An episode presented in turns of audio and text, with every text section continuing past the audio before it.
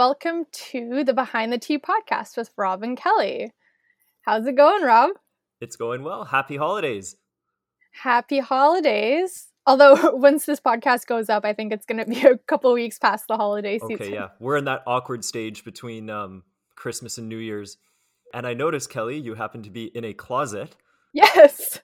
Well, you know, with the holidays, you're not always at home, so you kind of have to make shift uh, a studio. And I figured, well, closet with a lot of clothes is going to be the least echoey and most sound protected room in the house. So. Mm-hmm. And because it's filled with clothes, I can think of no better topic than to talk about fashion. You got it. Curling fashion not an oxymoron. And this is also why I chose the closet. I thought it was going to be, I was going to get inspiration for our topic of discussion today. Do you happen to have any Norwegian curling pants in there? Uh, I do not, because in fact, this is not my closet. but no, that's something I think that, like, at this point, every curler would have in their closet.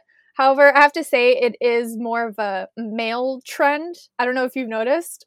Yeah, it's true like there's not that many females that wear the flashy Norwegian pants. We like to stick with our black yoga type pants. You don't have to wear it. I just want everybody to come to an agreement that we're all in favor of the Norwegian pants, right? Oh, absolutely. There is one problem with the Norwegian pants that I have. And this is not to say that they shouldn't exist, but with the rise in popularity, there definitely has been crazier patterns that have come out. Mm-hmm. And with crazy patterns, as cool as they are, they are very difficult to match. So, one thing that I hate is when the jacket is a different color or a color that doesn't match the pattern of the pants. So, it just looks not together. Like, like every Norwegian outfit there ever was.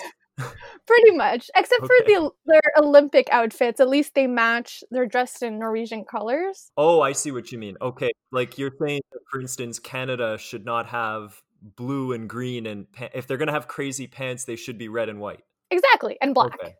And black. You know, stick to the color pattern, or even you can bring the pa- the pant pattern to the jacket, or just make it more seamless. Because some of these that I've seen, it's really top half is having one party, the bottom half is somewhere else. It's like they got dressed in the dark or something. it just doesn't look good. As cool as it is, it's just not a good look aesthetically. Mm-hmm. I guess this is a good point to. Uh, I'm, I'm going to go way off topic here for a moment and acknowledge our last episode where we discussed ongoing thoughts into how to bring more uh, attention to curling and bring ultimately more people to watch the Brier and Tournament of Hearts, not in a pandemic year, but when fans are actually allowed. And we all have various opinions, but we listened to another podcast where they had quite a few ideas, and some of them were a little bit weird, a little bit unusual, but I don't think any of them are actually going to make a big difference. I don't think any of the. And what does this have to do with what we're talking about?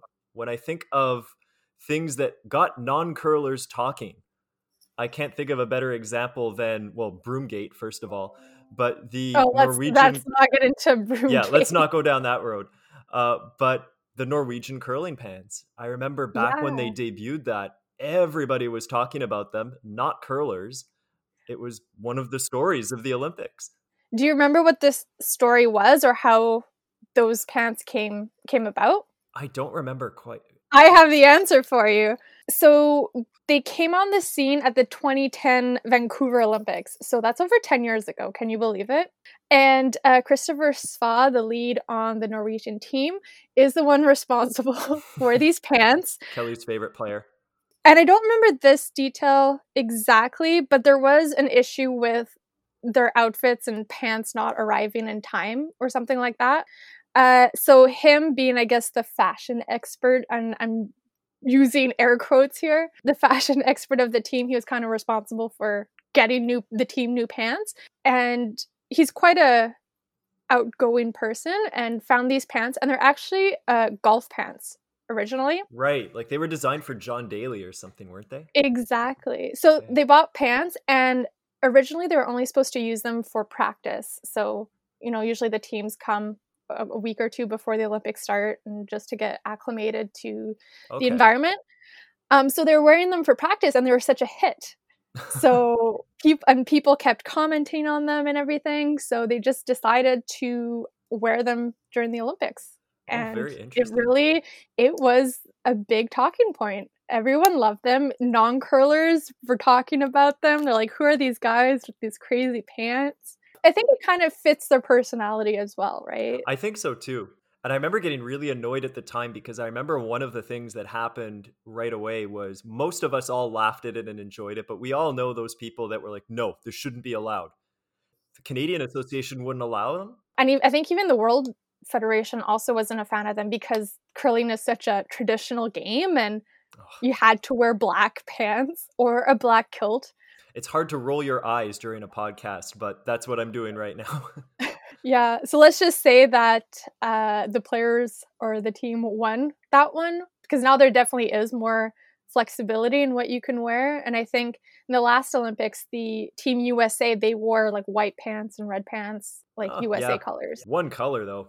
That's true. I mean, baby steps here, and like they can't be wearing crazy, crazy patterns because then they'd be like copycats to the Norwegians, right? I suppose. But yeah. Did you imagine? I, th- I feel like they could come out in full like America flag pants. Look like they're at a political rally. Yeah, well, I mean, it's very uh they love to they love their flag, so it'd, it'd be cool Mhm. to see, I guess. Um, but those pants became so popular. Did you know that they even have their own Facebook fan page? I do remember that. I actually I found it, still exists. It hasn't been active in quite a few years, uh, but it still has three hundred and eighty thousand subscribers or followers. Oh my. Do they have an Instagram account? Can we follow them? Oh, we should. Do they have an Instagram? Is the Instagram account still active? I wonder. We'll ha- we'll have to figure that out.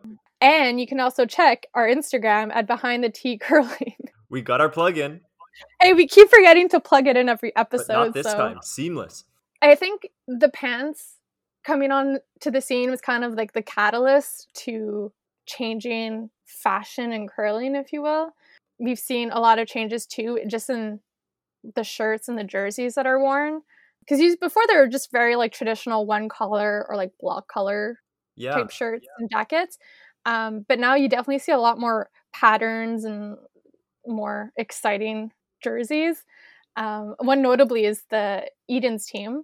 Do they still have those with the big Viking thing? Yeah, they still have them, and obviously being from Sweden, Viking is a very fitting mascot for them. The Viking kind of looks like Asterix or Obelix, He does, yes. don't you find? Even though they're not Norwegian, they're not Swedish, they're French, but it kind of looks the same. To be honest, I'm not a huge fan of the Viking jersey, but it is iconic. It ha- or it has become iconic. Yeah, that to me was always a little bit weird and um, ostentatious. Or I'd say this if I were on that team, I really wouldn't want to be wearing it. Oh no, Uh, I don't know. Um, I'm pretty uh, easygoing with those kinds of things, but it's it's a little bit much. I don't know. It sticks out Yeah. in. I I guess we're we're from the old school, or, not not that we are, but we're used to how bland curling Mhm. uh, uniforms can be. Shout out Ontario. Just kidding. Uh, we'll get to that later. But um, I guess that's why when somebody comes out with something really wacky, maybe we re- like true. it, maybe maybe not. for me it's just more the design i'm not a huge huge fan of it i think it's just i don't like it when uh, jackets have too much going on like i like a more minimalist simplistic look to it to Me too. own That's what I I would have thought. Yet I love the pants. So oh yeah that's that's Yeah, the, that's the true. But i guess it, it made me think of back in the junior days whenever you had to you switch teams or you got a new player on the team the topics of jackets always came up and trying to find a jacket and color that everyone liked and that would fit everyone that was always a, a hot topic. And some right. teams had better outfits than others. I know that our jackets our green ones weren't popular with everyone but we liked them You could spend a lot of money on those too. Oh, they were really expensive too, and it, also for a jacket that you could only technically wear curling. Like it didn't, ha- it wasn't a very versatile jacket, and you had to spend. There were a good hundred dollars. Uh huh. And as you go on in curling, um, I remember hearing a long time ago, and this is true. You accumulate so many curling Mm-hmm. jackets, and um, Kelly's broadcasting from her closet. I'm broadcasting from my living room. But if I were to go to my closet, I think I'd find 20 something jackets from over the years. Oh, yeah. I think some of them I've gotten, I definitely have gotten rid of. Even if I wanted to take them out again just to play in our ladder leagues, like they're so outdated and so ugly that they just they need to go to the trash bin. Like there's no saving. No, that's them. what makes them retro. That's what's great. I don't even think these ones will make the retro phase. So let's actually jump back um, to uh, let's go way retro because I actually uh, I collected. Um, well, my grandfather curled, and so I have his old curling sweater, and it is literally a sweater from I don't know what year he would have gotten it, but the patches on it are from 1985, 1986, around then. And so it's like a like a um, like a cardigan almost, that's right? Because yeah, it, it, has all the way buttons. up. That's right. Yeah. I've tried it on. I've curled in it a couple of times just for uh to make a little shout out to the retro curling phase and uh it's fun. I love the way it looks just out of curling his history, but oh my goodness, is it uncomfortable or Oh, because it's also it would be heavy too, right? If you're sweeping a lot. It's a little bit, yeah. It it's not broom, sweat absorbent. That's it. The broom just slides all over the place. You can't get a good Oh. grip against the side of your body, but it's really, really itchy as well. You know, it would be a great idea. You know, for um like the slams or the Canada Cup, they usually have one sponsor for Mhm. the event that kind of makes the the jackets for all the teams. They could do a retro challenge where all the teams come out or whoever the sponsor is just makes a collection of retro jackets for every team and then you can sell that. It's very marketable. yeah, for sure. I think someone should get on that. Uh, please uh, include us. Yeah, it would sucker me in because, quick aside, Kelly sent me a, a link a couple of days ago about a, or for an article saying that um, corn brooms are getting increasingly hard to find, and that if you have a corn broom, it's a rare commodity and it's worth something. And so, especially one that's in good condition too because they're not making them anymore no, and me being the curling historian that I am, I gave in to peer pressure and I pulled the trigger. I'm still waiting for it. It's somewhere in the it's somewhere in like South Dakota or something. But oh um, jeez I want my corn broom. I want to see what it looks like. hopefully next year you can bring it out and uh, it could become a slider tool i mean you can't sweep with it anymore but No, but I will one- one day when nobody's looking. There'll be straw all over the ice, but I still want to try. Maybe I'll try it in my living room and like disturb everybody. because those are really loud That's right. But yeah, I love the uh, the curling history part. But I'm not saying it's comfortable. It sure isn't comfortable to sweep those things. I've never been able to do it properly, and it sure isn't comfortable to curl in those old retro sweaters. well after the retro sweaters i guess the next popular phase and i definitely had a couple jackets like these were the big puffy ones Yep. that are literally three times your size with an elastic band around the waist and your hands and you just look like a inflatable michelin man or something I remember um, when we made our first uh, junior provincials, we had to get matching jackets, and so we were all pretty excited. It's kind of like a "you made it" moment when you get a matching jackets, and did you put your names on them yet we did, but they were like really, really small and on the sleeve. I think you guys had that too, right? Like it was really small. Yeah well because we came on the scene right at that point where pe- that trend started where people were putting their names their last names on their backs and it was kind of seen as a little pretentious Mm-hmm. especially Yeah, that's why we kept it small. We're like we're only a little pretentious. You have to like you have to squint to see our name. yeah you really have to know it's there to see it Yeah. And I I think we liked those ja- I seem to remember we all liked them. We all felt like, "Oh, we look pro." And I don't know, maybe a couple of years ago I got that jacket out again just for our league night one night just for just for for fun.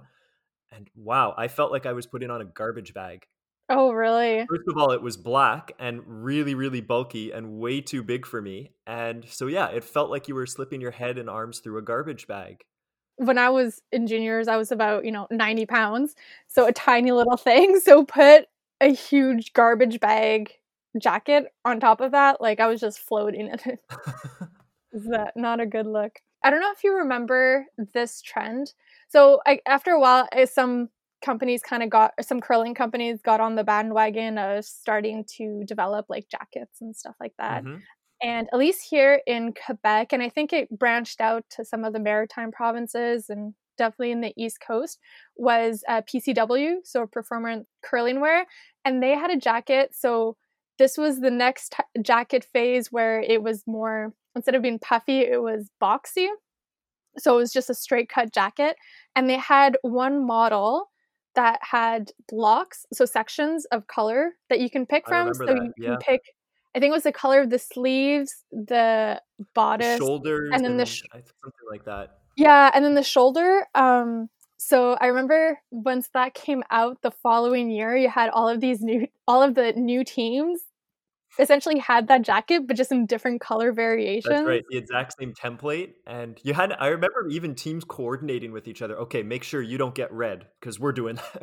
Yeah, I think that two, like a female template and a male template for the jacket, and then I don't know if people still use it. I haven't seen them in quite a while.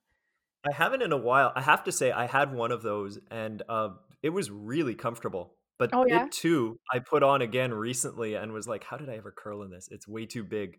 But I remember at the time finding it was really warm and really uh, nice to play in.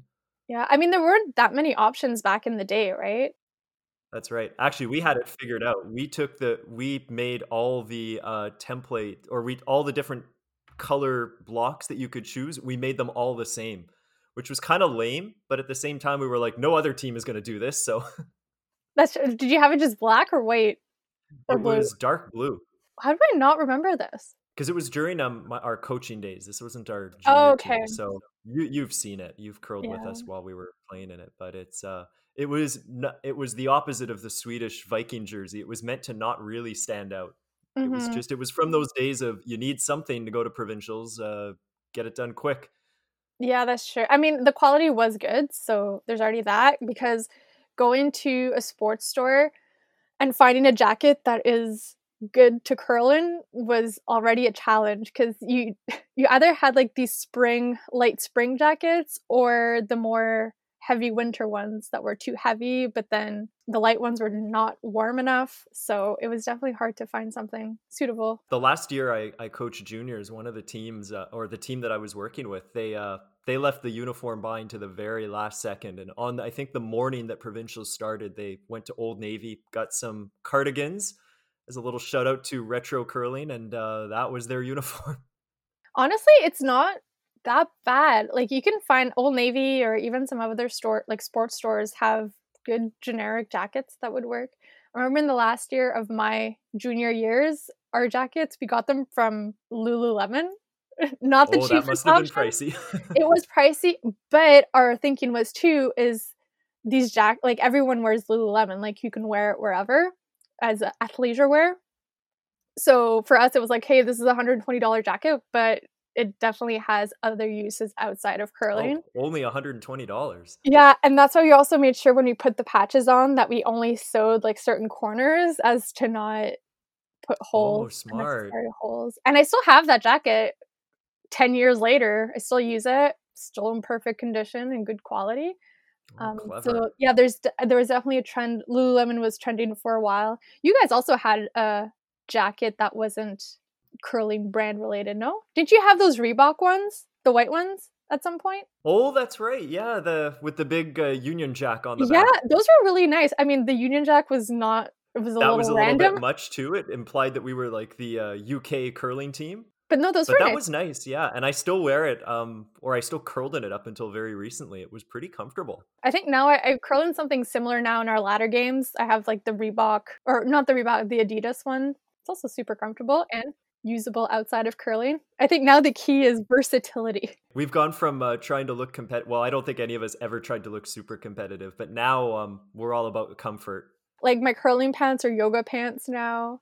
Still use curling shoes. I haven't gotten on the trend of using regular like You're sneakers. running shoe or converting them into.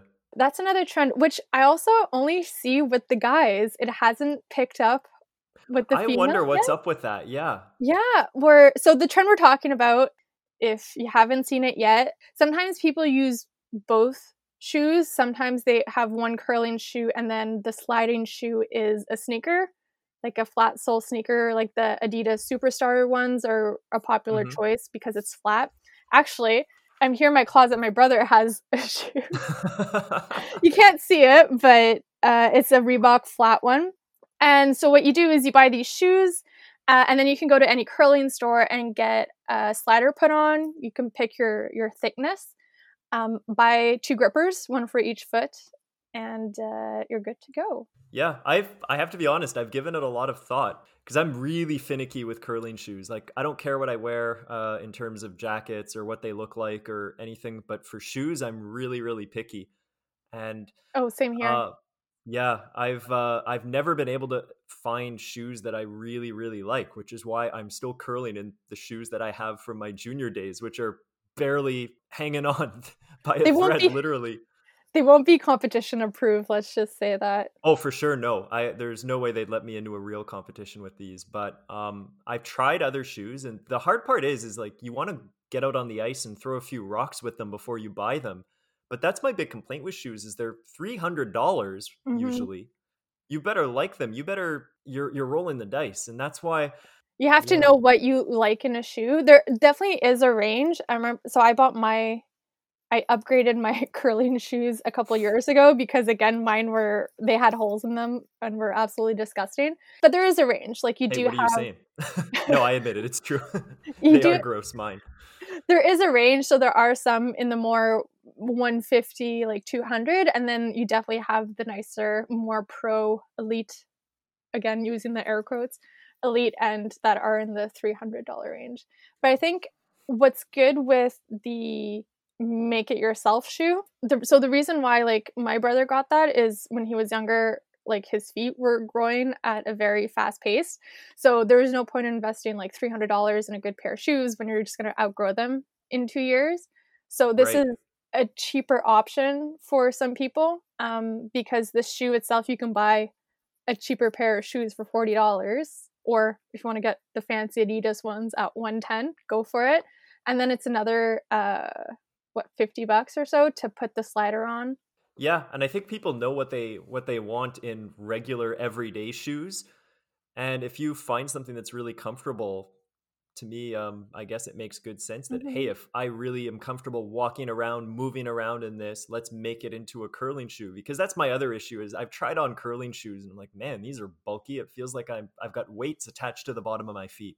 Yeah, I'm really picky when it came to shoes. There was one pair I saw it and I was like, this is it. This is the shoe we're going with. with.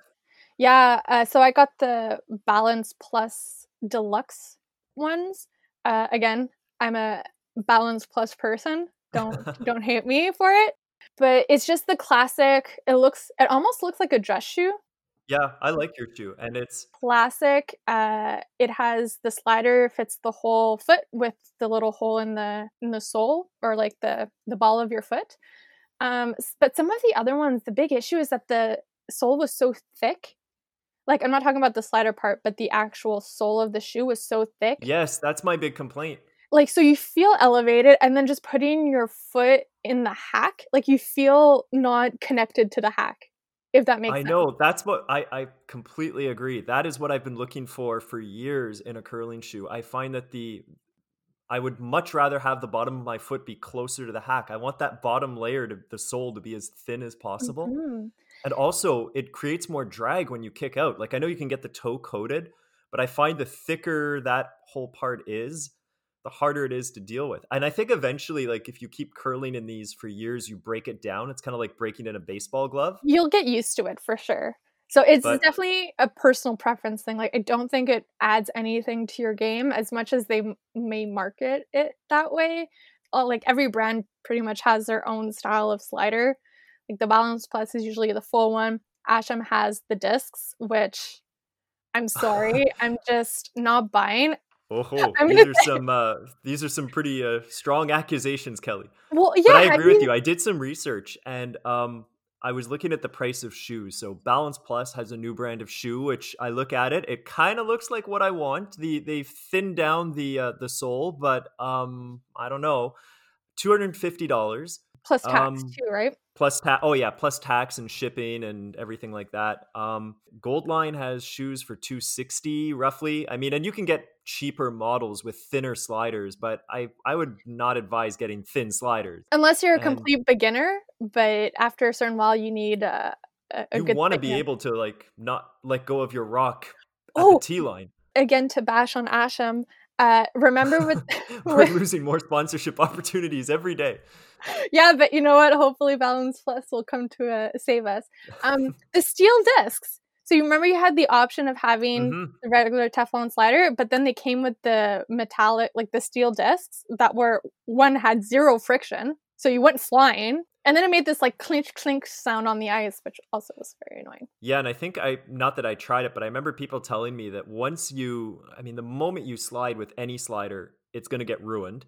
Mm-hmm. That's why you can't test it on the ice. And that when you got those little scratches in the metal, they would actually drag you in the direction of the oh, of the scratch. Like it'd be harder to keep your foot straight. I mean, or so I've been told. I I can't say that. I mean, like I guess many things we say on this podcast, it's all anecdotal. I guess it's another excuse you can use as uh, for being outside or something like that. like my shoe, it dragged me out. It's not my fault. That's right. And one more little uh, Asham story here that's just gonna make more get us in more trouble.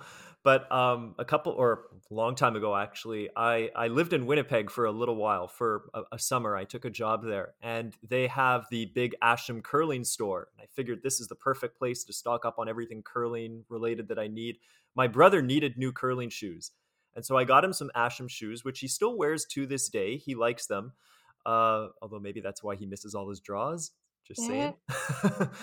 Sorry, Mark. Uh, but the thing that I remember was I bought him the shoes; they were the right size, but I had to buy the sliding discs as well. And I oh, assumed oh, that you would came... buy.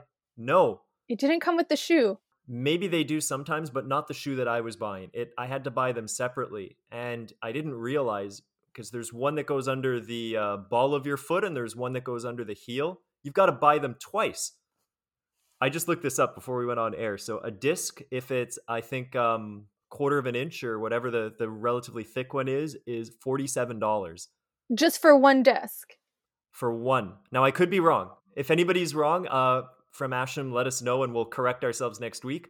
But I believe it's forty seven for just one of them. But um, the I didn't realize that till after I bought my brother his slider and I cheaped out on him. I got him the paper thin one because that was not as expensive, but it was still pretty expensive. And wow. drove back to Montreal and then looked at it and uh, went, "Oh, you only have one. I thought there were two. Uh, well, learn to toe tuck. Maybe this is why everybody in Manitoba toe tucks. Yes, we've got a conspiracy theory going here. And it's true because every brand isn't as popular across the country. Asham I mean, it's from Manitoba, so obviously it's a popular brand in Manitoba. Right. And they know what they're doing, and they've been very generous to uh, curling. And in, actually, I, I, want to apologize for calling them out. I'm not a huge fan of the shoes, but um, in certain curling tournaments I've played in, Asham has been extremely kind and has given us a lot of merchandise. So, yeah, all of our comments here are just based on personal preferences. Like, not to say that they're not good or will. Mm-hmm um, affect your game in a negative That's way. right. And really, all curling merchandise uh, store or all curling providers are guilty of charging a lot of money, not Asham alone. They're all guilty of charging a lot of money for materials that I don't think are actually that expensive. I wonder what their profit margins are. But uh, yeah, so back to what we were saying earlier, like Asham is definitely popular in Manitoba and out west. Uh, performance is definitely a Quebec brand. We have Hardline too here now that mm-hmm. Hardline is taking over the world. It looks like, especially with their brooms. Mm-hmm. Let's not talk about again. uh, Goldline was started in Ontario and it's definitely popular there. I think they have a a shop in Ottawa too. Like yeah, they do. Not too sure what's uh, what's popular in the Maritimes. Yeah, kind of people just stick to one brand and yeah, or you can be like me and have two brands. Um, actually, let's go through. I I know my broom is. We both have performance brooms. Uh, you were saying your shoes are Balance Plus. I mine are Balance Plus and Goldline. right, because you don't have. you have two different sets. That's right. Um, That's because one of my shoes has so worn away that I'm actually using a different pair of from a different pair. I think it's time that you you upgrade I mean, I you can I, save I really hate it when people notice it. Usually, no one looks at your curling shoes, but when people actually look at your feet and they're like, "What the hell are you doing?" I'm like, "Oh yeah, well, you know." Well, I think the money that you save this year not paying a curling membership can go into buying I shoes can't. It's already gone towards a corn broom. Well, life choices here. yeah, I know. But yeah, you said my brooms are performance, um, but those ones were given to me through winning.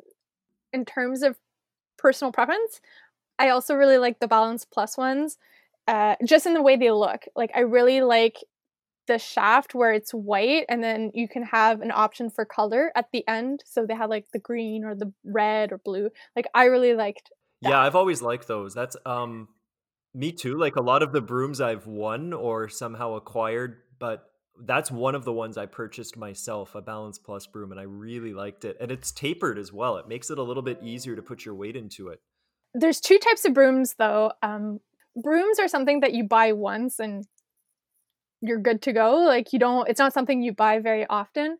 Um, but when we won the provincial championship the first time, we were gifted these brooms, and that's when I learned there was actually two uh, sizes of brooms. So you had the really thin ones or like the thicker shaft. Oh, okay. I didn't know that. Ah, you didn't know that? Well, there is. Uh, and again, it's a personal preference. Half our team went with the thinner shaft, and half of us went with the the thicker ones. I guess it just depends one on the size of your hands, and then how like what your grip is like. So I personally prefer prefer the the thicker ones. But do you remember a couple year or a couple years over a decade now when Performance came out with the new line of brooms? Because before, like a broom was a broom, right? You had your brownie broom, and then they came out with the I guess That's right. That was my one. first broom, by the way. I had a can curl broom. Ooh, and they were heavy too, right? They were heavy, and I kept breaking it because I was 12 years old. I was using it as a pogo stick. Like the bottom was so, yeah, yeah, it you was could so thick. jump on it and bounce off it. Not good. It'll break your broom. Don't do it, kids. uh, PCW came out. I guess they're made like they're carbon fiber, or like that was the the material they were they were marketing. And there was different kinds of brooms. So you had like the standard one, there was the tapered one, uh, the flex, which actually oh, I remember bent. that one. Yeah, it Yes. didn't bend much. I was always but afraid I'd break it. I tried. My Oh. teammate had one. I don't know. I don't understand how you can get used to it. You like it wasn't noticeable to the eye, but you can definitely feel it once you put pressure on it. Those were game changers, though. I, I mean, I think the performance brooms, and they've undergone different. Ver- they've there's different variations of them, but that was, I think, the first broom of its type to have a head that could swivel. Yes, that was that a was big, a big game one. changing thing that um, let people get closer to the rock because at the time they thought that was the best thing to do. It turns out no, it isn't. But And you can change the angle too of your broom head, so you weren't necessarily sweeping um, with the full length of it. That's it. To me, that was a bigger change in curling brooms than making them carbon fiber, ultralight, or anything like that. It was the moment I switched to that, I was like, oh, wow, this is way easier. And have you ever gone back to like an older broom? You know how sometimes in clubs they just have in clubs they'll have uh, just a pile of brooms that they use for rentals, um, and Oh, yeah. they're a mix of brownie brooms, but also those old heavy plastic ones.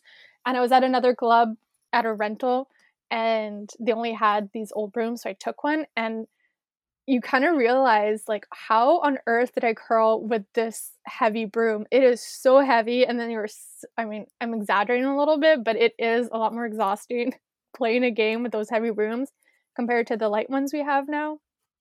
That's right. And I it's funny because we don't have the lightest things available. Our competitive careers have kind of wound up at the same time and we're at a point where we're yeah, we're not going to bother to buy the new ultra fast, ultra light uh hardline or No. balance plus or uh performance version of whatever. And um if I try them, my I always I because I've tried them and I'm like they're too light Yeah, I tried the hardline for people like us one. who are not used to it. But Yeah, I tried the hardline one, and I really didn't like it.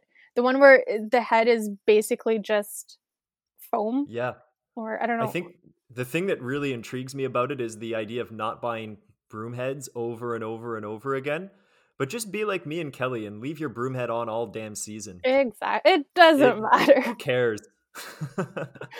I mean, my broom is circa 2010, 20, 2009, 2010. Okay. And it's mine is still- a couple years after that, and it's still good. Yeah, I have no intention of changing it anytime soon. Maybe one day if they revamp the broom like they did from when we went from corn broom to the broom we have now, then maybe I'll consider it, but we're hanging on to it. Even the whole side, so it used to say Quebec on the side Mm-hmm. because that's the one we used for national and it's like totally faded now. Doesn't look as good as it used to, but it's still functional. It it still sweeps. That's mm. what you need. And do you remember also this trend didn't last very long, but a people, couple of people got the we call it the bent ballet. it was it had it, I guess it was supposed to be ergonomic, but there was an S bent in the broom shaft so that your wrist was I guess perpendicular to the ice. yeah. Like it was totally flat as opposed to in theory, yeah, it looks like it's easier to lean into. And um and I want to say I I didn't know this, but I every now and then uh when which is easy now in these days of quarantine, um I look up old curling videos that they keep putting out on YouTube and uh one of the interesting things to look at is what brooms are they using? And I actually found they weren't performance brooms, the bent ballet as we call it uh here in Quebec or just us two pretty much but um, the bent broom shaft as we call it actually goes back much further i found Really? it being used in like the early 90s by who? Who made I them? have to, i'll have to find out i uh i don't remember i should have uh Because I always thought it was the performance who made i them. don't think they invented it yeah Uh, so Rob, as you know, a topic that keeps coming up every episode is the Brier and the Scotties, and usually we've been talking about you know the format and how it has to change. But one thing I hope it doesn't change, um, and the thing that I really like is to see the different shirts every province comes up with uh, every Yeah. year. Um, so for the nationals, there's usually one company that sponsors the the event and makes all of the jerseys and the jackets for every team. Not so for the juniors. I guess the budget isn't there, and we can get into that because we've both experienced Mhm. um, the junior events. But it's kind of cool uh, to see what the design is for every province because there are every province has its own group of colors. yeah like for instance um if anybody's from manitoba is listening why do you wear yellow there's no man there's no yellow in the manitoba flag i guess it's because no other province wears yellow right Well, except for Oh, yeah, that was a segue for uh, perennial whipping boy of our podcast, New Brunswick. Poor New Brunswick. There's I know we have to apologize. We kept using them as the uh, in the butt of all curling jokes last week when uh, maybe if they got uh, upgraded their colors a little bit. So New Brunswick, like Manitoba, is yellow and black. They just don't wear them in the same way. Uh, Manitoba, they at least have uh, the bison as their mascot, if you will, and usually like you'll have Manitoba written in the bison shape, which is actually a cool design. Whoever came up with it. yeah. But yeah, New Brunswick is just I disagree Not- with you. I like the New Brunswick colors. They remind me of the Boston Bruins, which I, and I'm not a fan. I I live in Montreal. I am not allowed to like the Bruins, but I do like their jerseys. Oh, I like the hate their jersey. Oh, I love Oh, it. It's gold no. and black, first of all, not yellow. Oh, that's true. Hey, I have I have a complaint. Um, you know how they all have their provincial crest on the back, like of the jacket? Somebody's got to tell people in BC that is not a crest. I don't think BC has a crest. They do. It's just they don't put it on their jacket. I've googled it. They they have a crest, but their logo thing on their back is the, a waving BC flag. But what the heck? All the other provinces, even North Ontario, has a crest. Get with the program, BC. What's going on? They're West Coast, okay? They're doing their own thing. Our goal is to offend every province. We got BC, New Brunswick, Manitoba off the list. Although Saskatchewan, what I see from them too is um, they have the wheat hmm bunch. Like it's basically a I don't know want to call I don't, I don't know how you call it. Like a it's not a bale of hay. It's just like wheat. No, a tough thing. I don't know. Uh, yeah, we're well. You're more Saskatchewan than I am, but But I do like the color. the The green is uh the well Saskatchewan. Even though there's no green in Saskatchewan well, I guess there is green. Well, their flag is green, so and it's uh the Rough Does Riders. anybody even think of the flag? We all think of the Rough Riders. So yeah, that's true. Exactly. I always liked uh, Nova Scotia. I really they're blue and white, and I really like the shade of blue that they used um, compared to Quebec, which is also blue, and our flag is blue, but the shade the, the shade of blue that they use is really not not great. Like they've yeah, seen I'm the shade changes from year to year. Um, but I have seen it at some point in the early 2000s where it was like this baby blue. Yeah. Do you remember powder that? blue or baby yeah, blue. Or... it was really not that nice. Well, at least we have the fleur de lis too, which is a good touch, a nice touch. I'm sure you've experienced this when you went to the junior nationals when coaching. Um, it is kind of a tradition, and not just at the junior level, but it is a tradition in curling to swap jerseys with uh, other teams. Um, and I know that at the juniors, there were definitely some shirts that were more popular than others. Um, if you wanted certain provinces, you really had to befriend that team early on and secure a jersey and hope that one of the players is the same size as you, because that is also a determining factor if they wanted to to swap. But I remember right. definitely uh, Quebec was pretty popular. Just it was different, and our shirts were also better quality than some of the others because we were always sponsored by Performance. Mm-hmm. Uh, Saskatchewan was definitely a popular one because they have the gr- like the iconic green. Uh, yeah, I actually I got one of them, and it was it was funny oh, because really? um, the coach and well, first of all, I was coaching, so it's kind of weird to swap with. Uh, but I was a pretty young coach. I was only a couple of years older than some of the athletes, so I got some of theirs too. We were pretty much the same size. But the coach of the Saskatchewan team I had met earlier, he was in he was in Montreal for the mixed nationals, which were the year before, which I was a volunteer for. So I was driving him to the air to the hotel all the time, and he was a really nice guy. We were chatting, and then he's like, "I remember you. You were that guy that drove me around. Let's swap jerseys." Oh, like, right. I oh! got a Saskatchewan jersey. I Saskatchewan was one of my favorite jersey, and I never I never managed to secure one, unfortunately. Oh, no. Oh, but we know what. Of, oh, go ahead. I was just gonna say uh, some of the least popular ones. Uh, yep. Although they usually had good quality, the Northwest Territories, like they were nice shirts. The only problem is their colors were gray, oh, like gray. a powdery gray and red. And um, just red's not my color, so I did not swap Most of the provinces have some kind of red motif, but yeah, and also I don't know why, but no- Ontario and Northern Ontario I don't know where their budget went, but it definitely did not go into dressing up their players because it was it was as if they went to Walmart, bought five polo shirts and and just wrote Ont on the back. Exactly. With yeah. their last North name. Ontario cleaned it up by, by the time I was there. They had actual performance or they had high quality. I have a North Ontario shirt that's oh, really, really nice. Well, when I went, it was just a yellow cotton t-shirt, like nothing oh, that's awful. nothing special. Uh and it was yellow and green. So the the color pairing was okay, and I don't remember what they had. It, it didn't just say North Ont, like they had uh, maybe I think they had a moose maybe Oh, of course, yeah. Yeah. Their little so, emblem. Yeah, it was nice, but it was just so bad quality. And then you have these really nice, expensive performance shirts, and you're like, I'm kind of losing out on this. Yeah. Don't trade with Ontario. No, but if don't. you say if they've upped their game, then go for they it. They must have. That was a long time ago that we're talking about. But I remember that was the same thing. By the time that I was there, because I was there a few years after you, a lot of these provinces had cleaned it up. They had much more professional looking, except Ontario stood alone really? with their $5 polo shirts from Walmart that were just completely black or white with the name and no crest, no logo, just Ont.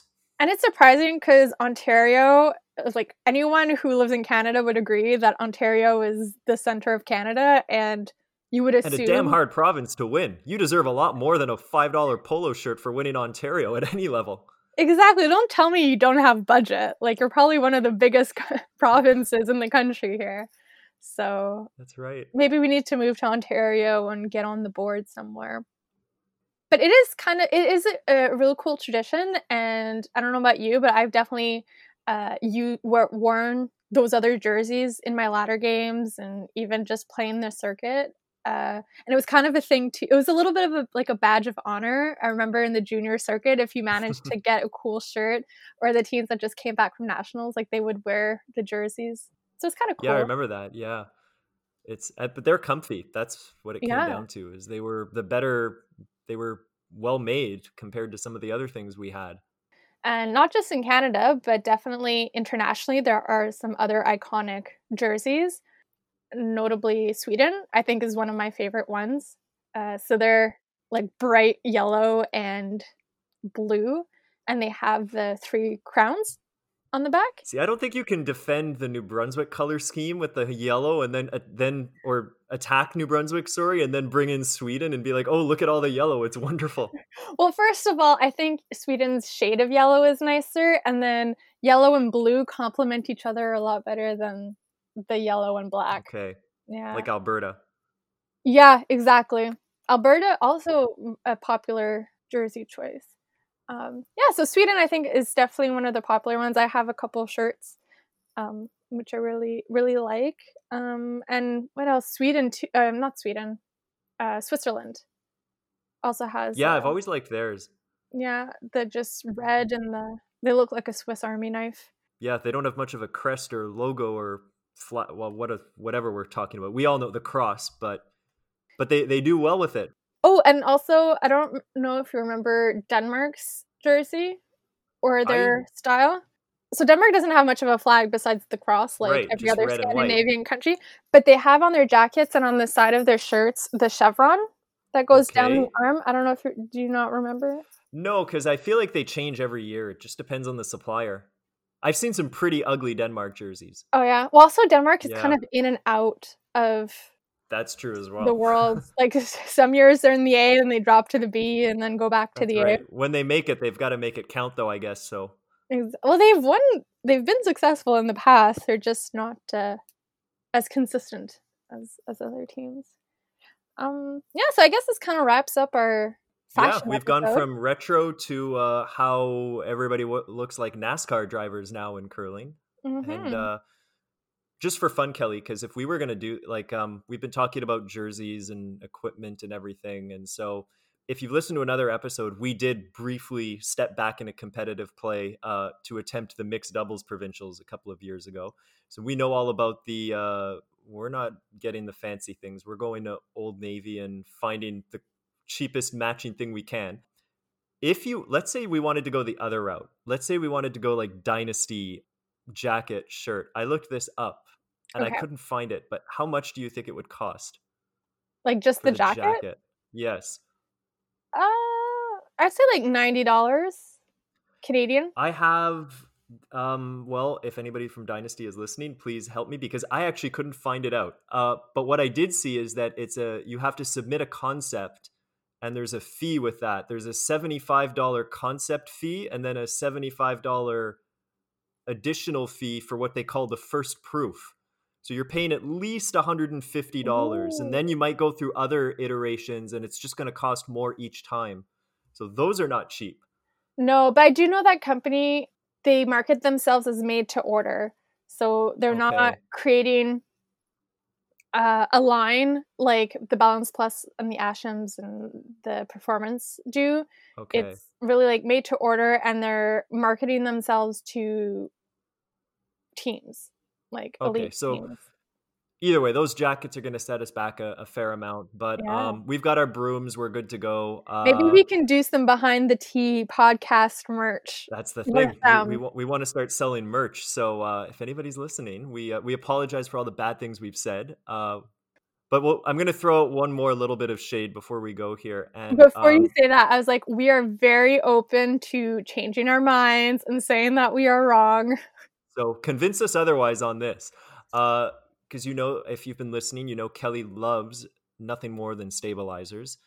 And so, Kelly, I think the reason we lost, um, actually, this is mixed. I, I was making a joke about we lost because we didn't use a stabilizer. It's mixed doubles. We're not even allowed to. But let's say that you could. Um, how would you feel about buying the hardline um, designed by Reid Carruthers sliding device. It has a name. I don't remember what it is. It's called a sliding device. How much do you think it costs? Well, there's how much it costs and then how much I'm willing to pay for it are two different things. Okay, I want to know both. I don't think it's like even for brooms, I don't think they should be more than like a hundred bucks. Like even then, I think it's pretty top top of the line, top of the range. But how much it actually goes for, I wouldn't be surprised if it's like 150. Pretty close. If this were uh, prices right, you'd be probably closest without going over. It's 170. Whoa. slide. That and I just want to say, yeah, 107. That's more than most curling brooms, and you can't sweep with it.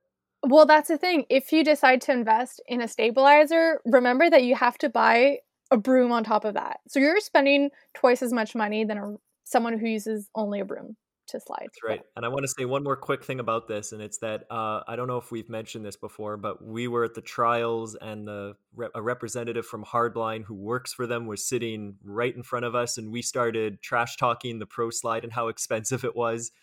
Not realizing that the uh, guy who invented it uh, was right there in front of us.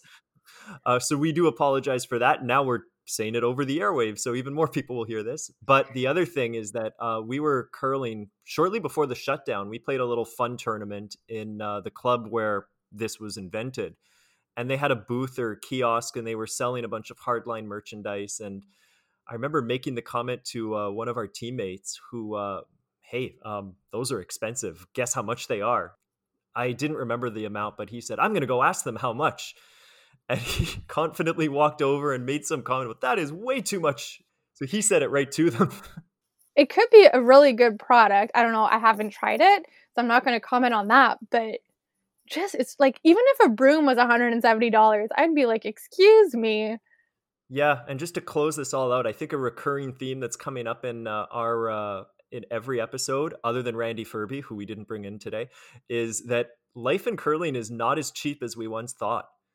It gets uh, really? uh, we get the um or we keep saying oh it's cheaper than hockey and it always will be one of the cheaper sports to play but once you start thinking about the apparel that we've talked about today it gets really really expensive mm-hmm. i know for hockey you've got a whole pile of equipment that you're wearing that can't be cheap but here yeah at least for curling though it does last a long time like for instance our shoes we've we've worn them for a decade before we yeah i've gotten my pair. money's worth out of my shoes i'll say that much same for the broom i mean i've already been using it for 10 years i'm pretty sure i'll be using it for another 10 so it is like yeah it's a lot of money up front but it does last quite a bit so yeah i guess this kind of wraps up today's episode yeah if and by the way final thought if you're gonna buy uh curling merchandise do it now it's boxing week Oh yeah. All these prices I gave you are actually marked quite a bit down. So Perfect. now.